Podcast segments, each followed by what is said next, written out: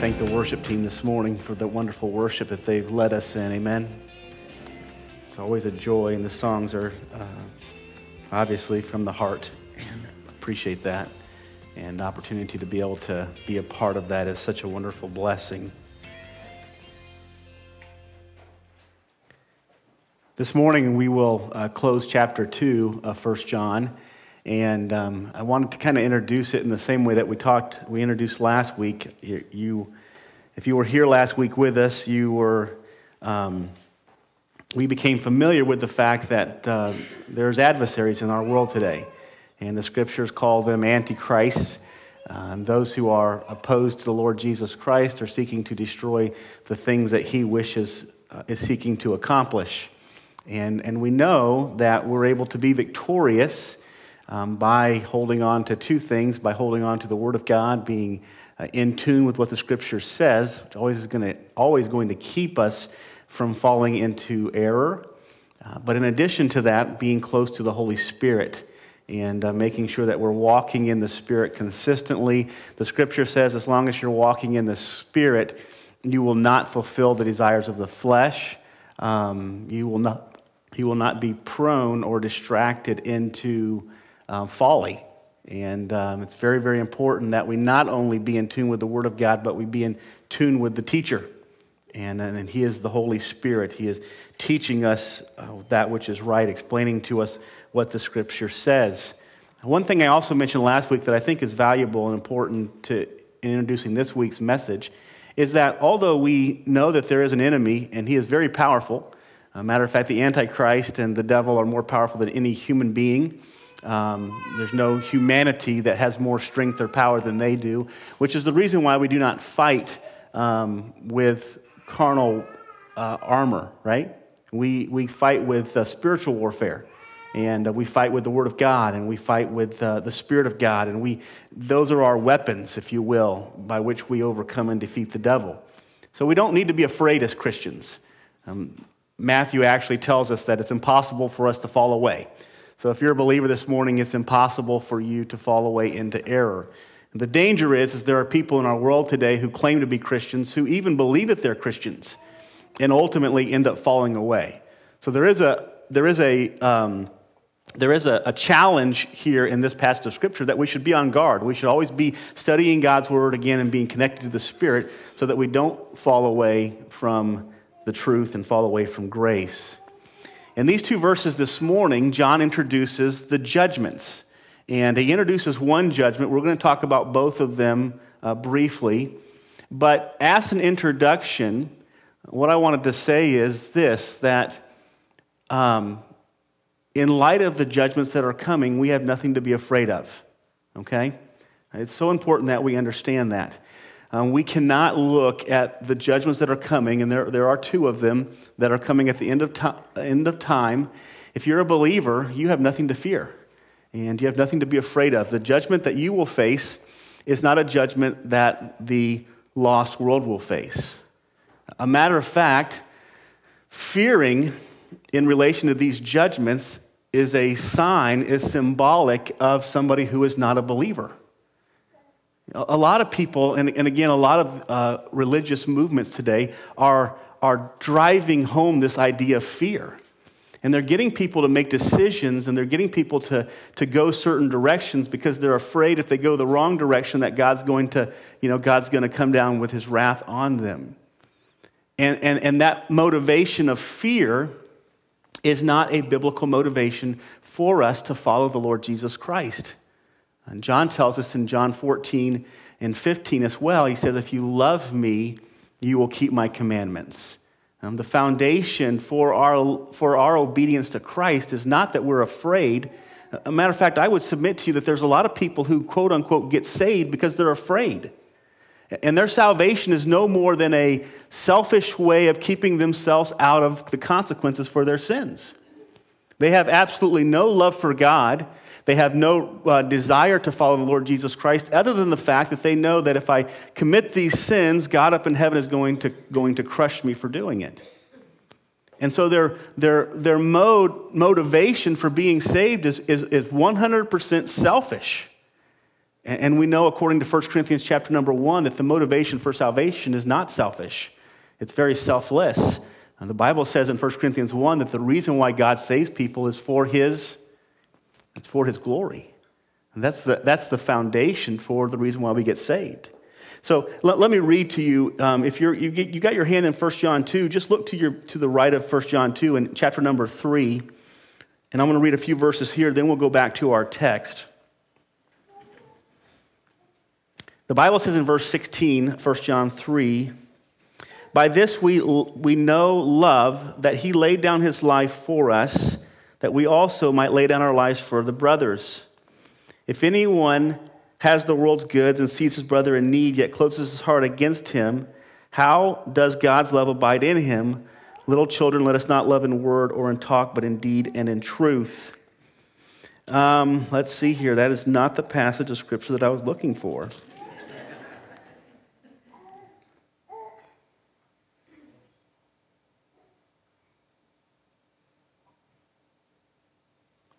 Let me see here if I can find it.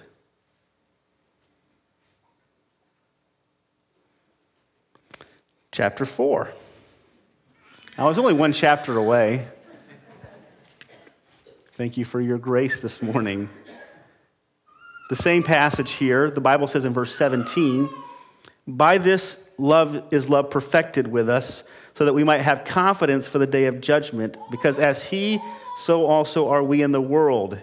There is no fear in love, but perfect love casts out fear. For fear has to do with punishment, and whoever fears has not been perfected in love. In other words, as we've seen the flow of the text in 1 John, those who love God are those who have been saved. And, and he's making a distinction here between those who perhaps follow out of fear and those who follow because they have been perfected in love, in the love of Christ. And so he says, Perfect love casts cast out fear. We love because he first loved us. When we go back to our text in verse uh, 28 and 29 of chapter number 2, John says, And now, little children, abide in him, so that when he appears, we may have confidence and not shrink from him in shame at his coming. The, the phrase at his coming is also used by Paul uh, to Timothy in, in um, 2 Timothy to describe the Lord Jesus Christ at his, what we would call the rapture of the church. And the Lord Jesus Christ is going to return and he's going to rapture his church. And um, Paul describes it as uh, that those who will receive a crown of life or a crown of righteousness who love his appearing or they, they love it when Jesus Christ appears to, to rapture his church. And here it's the, using the same phrase. He says, at his coming, or at the Lord Jesus Christ's coming, there will be some who will shrink back in shame, and there will be some who will have confidence. If you know that he is righteous, you may be sure that everyone who practices righteousness has been born of him. So, what I want to do this morning is spend some time unpacking this idea of, of the judgment that we will call the judgment seat of Christ. And we'll explain what that means here in just a moment. But there are, there are two judgments, two end time judgments mentioned in Scripture. Turn with me to the book of Revelation and uh, chapter number 20.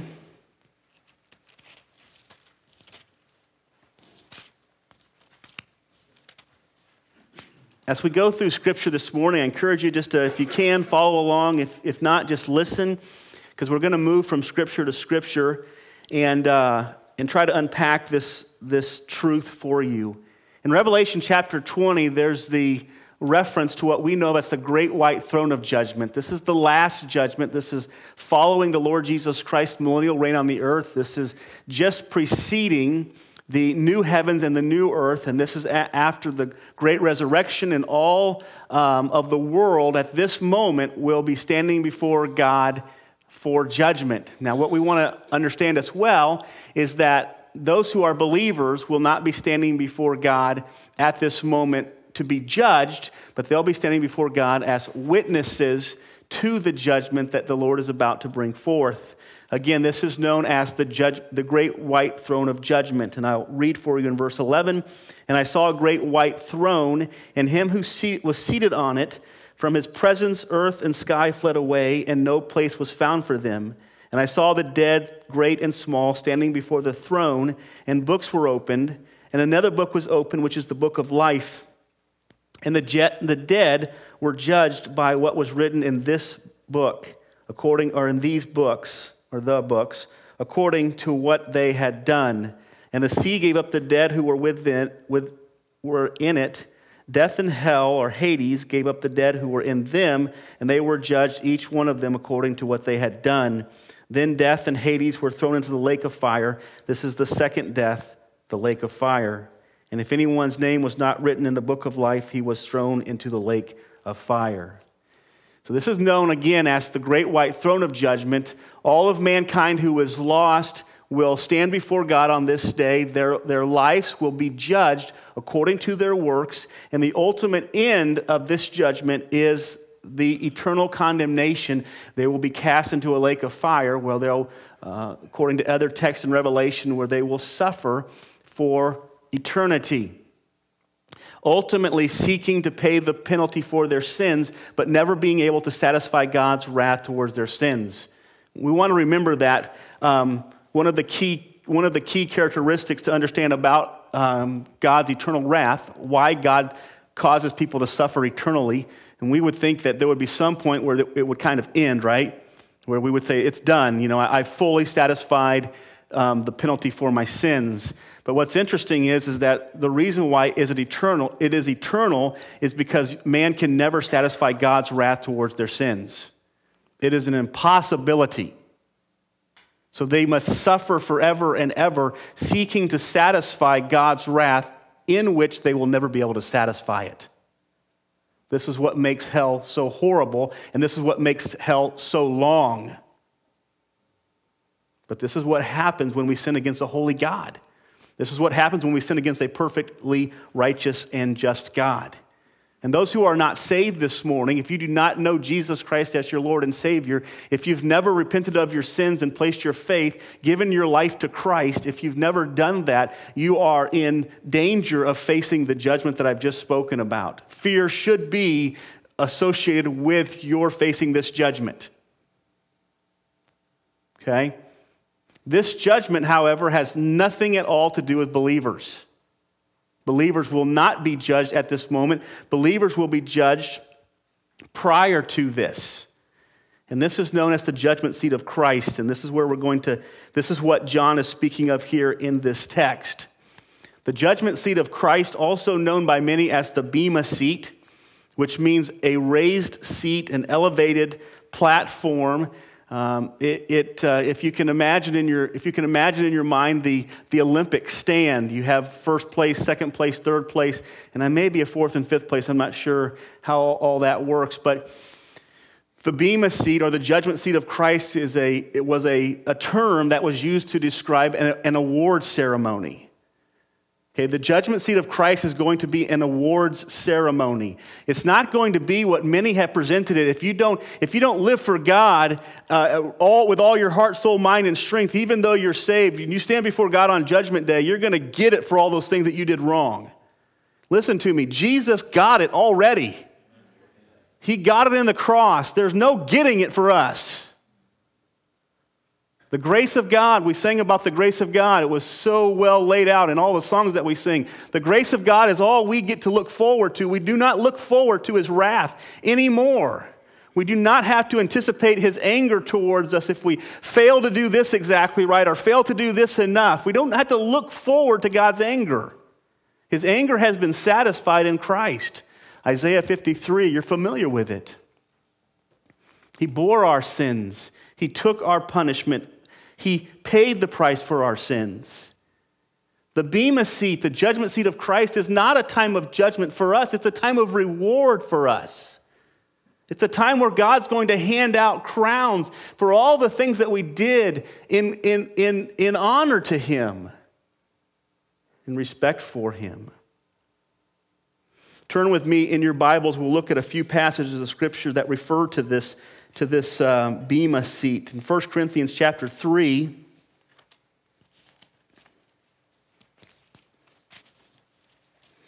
verse 12.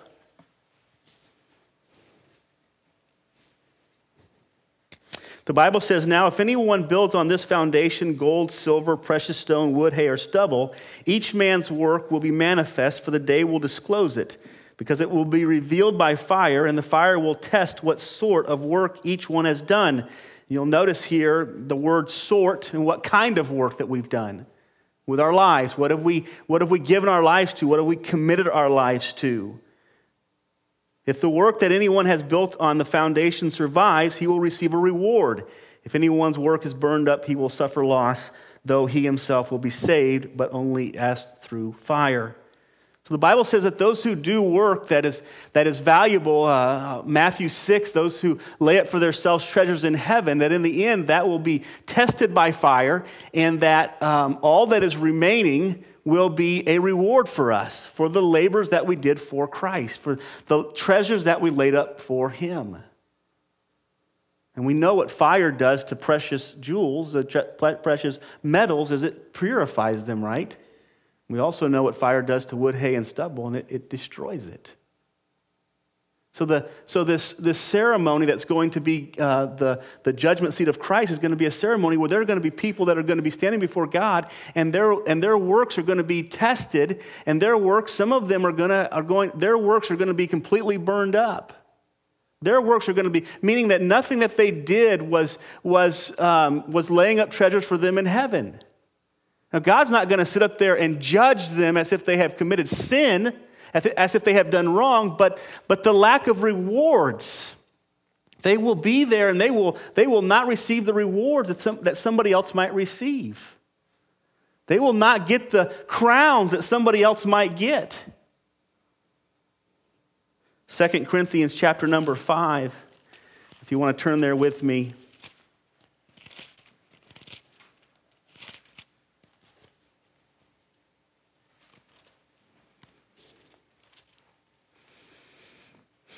Verse 9 and 10, the Bible says, So whether we are at home or away, we make it our aim to please him, for we must all appear before the judgment seat of Christ, so that each one may receive what is due for what he has done in his body, whether good or evil. And this word is somewhat, um, somewhat deceptive because the idea of evil carries with it the idea of sin, and we're going to be judged for our sins. But the word, the word literally means to do that which is easy, to do that which is ordinary, to do that which is worthless or useless. It's not the idea of being judged for our sins. It's that, it's that our works, our labors are going to be placed in the fire and they're going to be, they're going to be tested. And the things that come out of that are going to be are going to be rewards for us for what we have done. And the things that do not, again, that is going to be the, the judgment that is there, that we do not receive a reward. if, you ever been in a, if you ever been in a competition, if you ever competed at any level, you know what it's like to not receive a reward, right? You don't have to receive a, you know, the, at the Olympics, they don't reprimand the person who got 50th place, do they? Matter of fact, it's a pretty great thing that they made it to the, it's a pretty good thing that they made it to the Olympics, right? Um, a couple of years ago, my, my daughters, they, they competed in state track in Nebraska. And we always encouraged them that they, they, they didn't make first place or second place. As a matter of fact, I don't, I don't think that they even medaled. They're really mad at me right now, but they're. but we, we encourage them listen, you made it to state track. And there was no reprimand in that. And it, it, they, they didn't get in the, in, the, in the top 10, but, but they made it and stay track. And the judgment seat of Christ is not about whether you make it or don't make it. The judgment seat of Christ is about awards. It's about things, and, and it's about what we've done with what God has given us easy, worthless, ordinary, or slight. I'm not going to go to these passages of Scripture. I'll go to one, if you will, Revelation chapter number four. If you take some time, you read Revelation 2 and 3, you have the seven churches. Okay? And the seven churches are mentioned. And at the end of each one of those churches, the Lord gives them a challenge that they, if they can overcome this challenge, He talks to them about a reward that they get. And then in Revelation chapter number four, you have this great number of people that are surrounding the throne of God and they're worshiping Him and they're praising Him. I believe this is the church. This is the raptured church. They're, they're, they're honoring and worshiping God for all the things that He has done. And the Bible says in verse number, number nine, and whenever the living creatures give glory and honor and thanks to him who is created on the throne, who lives forever and ever, the 24 elders fall down before him who is seated on the throne and worship him who lives forever and ever, and they cast their crowns before the throne, saying, Worthy are you, O Lord our God, to receive glory and honor and power, for you created all things, and by your will they existed and were created. So there's obviously these, these people around the throne, and they've been given crowns um, for the accomplishments. This, I believe, again, is, the, is, is post judgment seat where they have received their crowns. And, and they're now casting those crowns at Jesus' feet in recognition of the fact that anything that I've accomplished in this life, okay, He is the one who has accomplished it. It's, it's, a, it's a realization that what good I do isn't good that I have done. It's good that He has done through me. Now, Paul says it very well in um, 1 Corinthians 15 and verse 10, where he says, um, I'm going to just turn there because I don't want to misquote it. 1 Corinthians chapter 15 and verse 10, Paul says, the grace of God, by the grace of God, I am what I am, and his grace towards me was not in vain. On the contrary, I labored harder than any of them, though it was not I, but the grace of God that was in me. So Paul understood that God's grace made him who he was, and, and that wasn't in vain because he worked really, really, really, really hard, but the working hard that he worked was actually the Lord working through him. So ultimately, at the end of the day, the crowns that we receive in heaven, the rewards that we receive in heaven are going to be given back to Christ. They're going to be cast at his feet, if you will, before his throne in recognition that every good thing that we've ever accomplished, everything that we've ever done in life was, was a gift from him. So there are two judgments to begin with, or um, two retributions, if you're taking notes, two rep- retributions or judgments that we are um, going to experience in the last days. Again, one for believers, one for lost people. One is going to result in condemnation, but one is totally based upon rewards. That's what it is. Back in our text, 1 John chapter 2, the Lord talks about two reactions. Two reactions to the judgment seat of Christ or the Bema seat. He says, And when he appears, he says that, that when he appears, we may have confidence and not shrink back from him in shame at his coming. Okay, so, so at, the, at the judgment seat of Christ, there's going to be those people who are going to, to um, respond to his rewarding in confidence. There's going to be those who respond to his rewarding in shame. Okay, the, the word, the Lord uses the word to shrink back here. Okay, you can kind of get a picture here of somebody who has possibly put themselves in the front of the line, right? They, they're, they're in, it's like, it's like the guy who is standing there and he got 50th place in the race, but he's waiting to get on the podium to get first place, right? And slowly the names are called out, and it's like, okay, Steve is in third place, and Jeff is second place, and, and Ron is in first place, and, and there that person is, and they're kind of like, okay, this isn't for me. This is the idea of shrinking back at the judgment seat of Christ. There will be people who will receive an abundance of rewards at the judgment seat of Christ, and there will be people who will receive no rewards at the judgment seat of Christ. There will be people who will enter into that, to that event with, with, with possibly a level of pride or arrogance in that moment, thinking that we've done great things for God. And then they begin to recognize and see what other people have done for God. And then they begin to step back and, and, and walk away, understanding what they have done and what they have not done. It, it is so important as we think about the judgment seat of Christ that we think about it from the perspective of humility that we look at it not from what God owes us or what we deserve or what we've accomplished for Him, but what God has done for us and what God has done through us. You'll, you'll appreciate Matthew, the end, uh, Matthew 24 and 25. The Lord talks about in the last days, or, or talks about um, how some have served him by feeding the poor and, and taking care of the lonely and, and, the, and the, the homeless and the naked and, the, and the, um, those without food. And he talks about that, and the disciples say, Lord, when do we do this? In other words, the disciples, the believers, their mindset towards all the things that they had done for the Lord was, Lord, when did we do anything for you?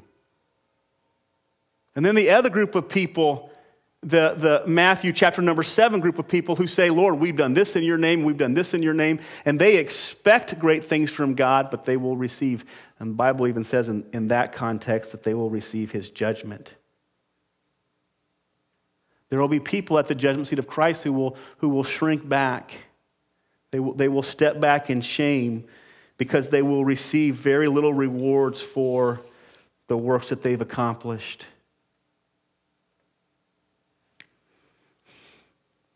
They will receive little rewards. And they will understand that and they will shrink back in shame. I thought about two things that, um, two reasons why people would sh- shrink back in shame at an award ceremony. One of those what would be that they recognize what other people have done. They see the accomplishments of other people and they, they don't feel as so elevated because they see what others have done and they, and they receive them receiving their rewards. But I think possibly more importantly is people will shrink back because they realize what they were capable of doing.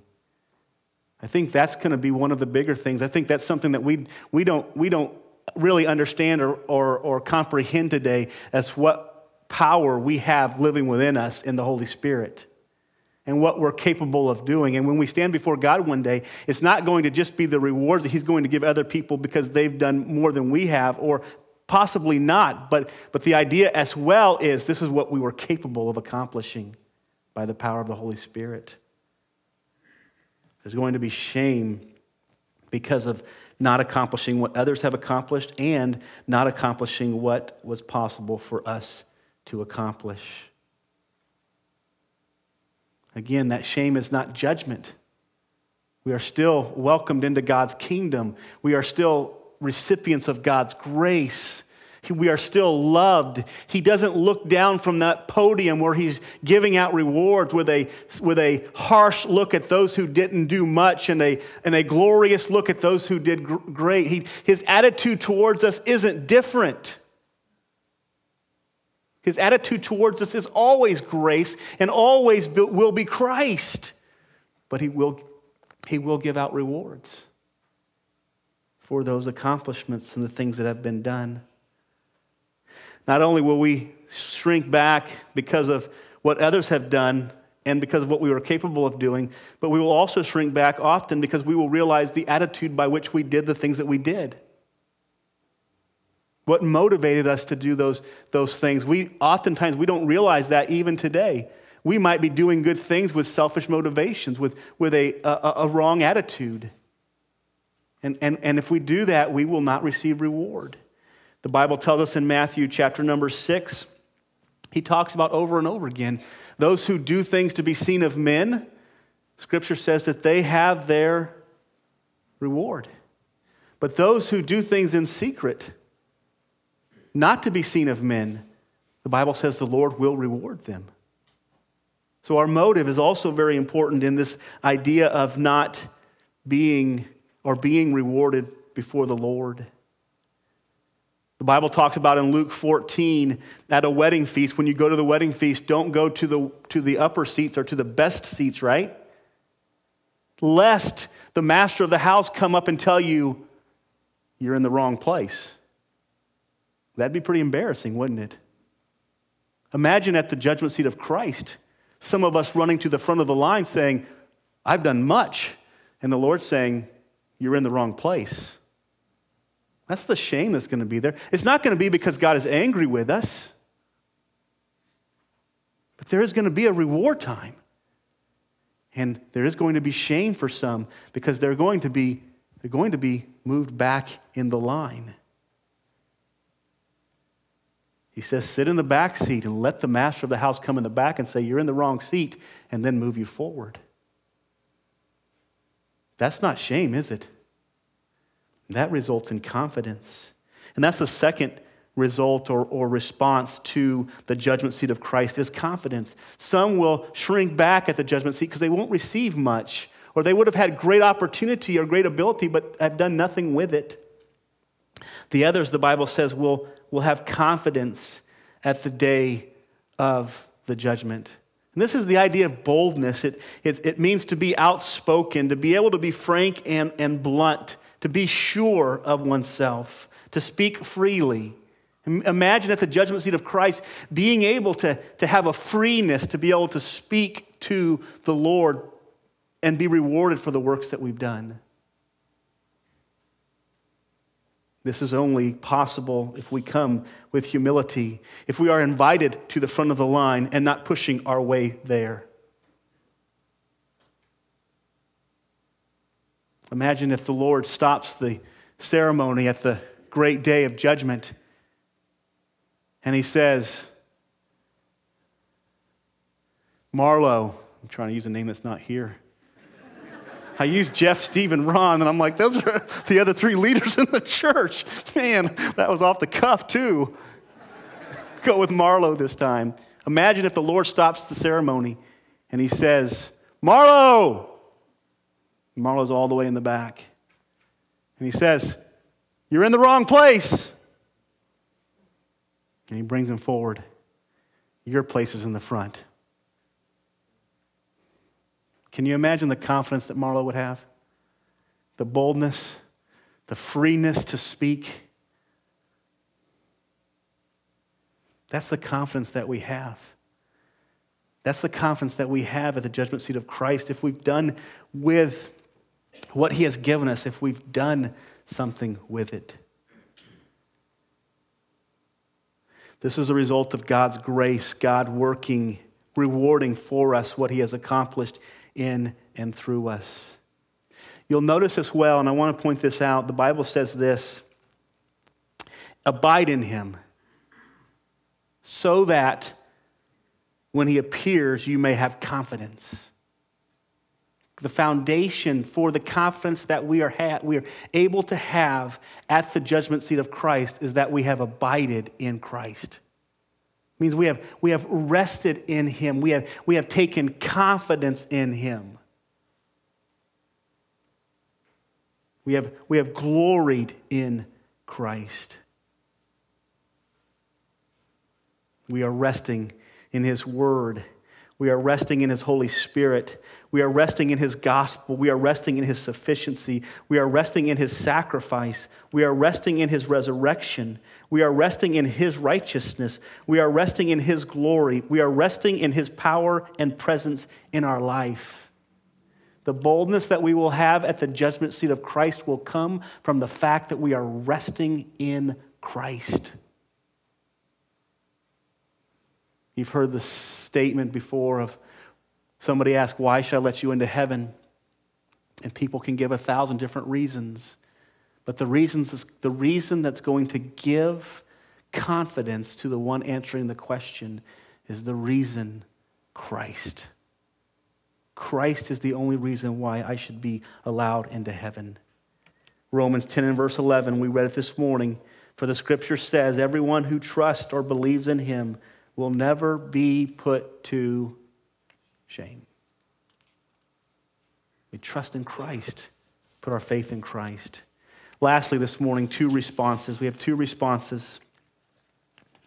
The Bible says in the latter, last verse of this if you know that he is righteous, you know you may be sure that everyone who practices righteousness has been born of him. The first, the first response to knowing that the judgment is coming, knowing that there will be some who will not receive any rewards and will be shame, ashamed, and there will be some who will receive great rewards and will be confident, knowing those things as a reality, how do we respond to that? Number one is we practice righteousness. Right? What does it mean to practice righteousness? Anybody ever practiced something before? You practice baseball, you practice basketball, you practice soccer, right? We know what practicing is, right? How many of us practice righteousness? How many of it is our goal? It's like every day I wake up, I gotta, I gotta go on my run or my walk because I want to make sure that I make it into this event or this event, or I gotta go out and, you know, I gotta shoot a thousand shots today because I want to make sure that I make it on the basketball team, or I've got to do this. And, and we do all of these things. We practice all of these things for earthly benefits, right? Here's what the Lord says He says, practice righteousness. I think it would be, I don't think we would be too remiss to, to, to con- conclude that if we were to ask the question of each one of us in here today, including myself, and say, what does it mean to practice righteousness? It'd be hard to give an answer, wouldn't it? What can I be doing to become better at righteousness? He doesn't say to make yourself righteous, he says practice it. Practice righteousness knowing that there's a reward, knowing that there's an end, practice doing what is right. It's like you go up to a person and you know you're going to have a hard time, you're going to practice being kind. You're going to practice being loving. We practice righteousness because we know that there is a reward. 1 Timothy 4 8 through 10. Bodily exercise is of some value, but godliness is of value in every way, as it holds the promise of the present life and also the life that is to come. The saying is trustworthy and deserving of full acceptance. For, the, for to this end we toil and strive because we have our hope set on the living God who is the Savior of all people, especially of those who believe. We practice godliness. And you're familiar with 1 Corinthians 9 about uh, Paul putting his body in subjection having self control that he might win not a perishable prize, but a imperishable prize or an eternal prize. So we practice righteousness. And then number two, in we purify ourselves. Verse number three of the next chapter says, Everyone who has this hope in them, everyone who has the hope of eternal life, will purify themselves. It means will set themselves apart and will begin the process of purifying themselves. it, it is so important that we understand that all of these things, if you're a believer this morning, all of the works that you do for Christ are, they're going to be rewarded. We, we don't do them for the reward, we do them because we love the Lord. Right? We do them because we love the Lord. At, at the same time, these things that we do for the Lord are also evidences that we are the Lord's. They're, they're evidence. If, if a person says, I'm a Christian, but doesn't practice righteousness, in the next chapter he says that. A person who says, I'm a Christian, but doesn't practice righteousness, the Lord brings into question whether or not they are truly Christians. But true Christians will practice righteousness, and they will be rewarded in the end. And why we practice righteousness is also important. that We practice it for the glory of God and not for the glory of man, not for our glory. And not even, I believe, not even practicing it for reward's sake, although the rewards are there. We get to be blessed, we get to be rewarded. But you know what? Ultimately, the greatest reward that we'll ever receive is being in the presence of our God, amen? And being welcomed into the kingdom. That's the greatest reward that we're ever going to receive, and every believer will receive that reward. But there will be rewards at the judgment seat of Christ. So, as we think about in closing this morning, we have an opportunity. Uh, we've been given much. To whom much is given, much is required. We've been given God's Holy Spirit. Um, we've been given the gospel. We've been given forgiveness. We've been set free from the bonds and the power of, of sin and, and of Satan. Amen? We have been called to do something with that, to use it for His glory, to display His power to the world around us. We've been called to do that. We've been given the opportunity to do that, and we've been promised that we will have rewards for doing that. So remember this. Do not walk away this morning thinking, if I don't do certain things for God, He's going to judge me. That is not true. If you're a Christian this morning, your judgment has, by God has been satisfied in the person of Jesus Christ. But you can receive rewards. And you can evidence and have confidence in the day of judgment and not shrink back. Let's pray. Father, we thank you so much for uh, your word, for the truths that we have from it. Thank you for your grace and your goodness. Thank you for the salvation that you've given to us and the hope that we have in Christ Jesus. We pray that you will grant us um, the grace to persevere in this life, to do the things that we ought, to practice righteousness, to live um, in purity, and to be a display of your grace to us. And we just thank you for who you are and for what you do in Christ's name.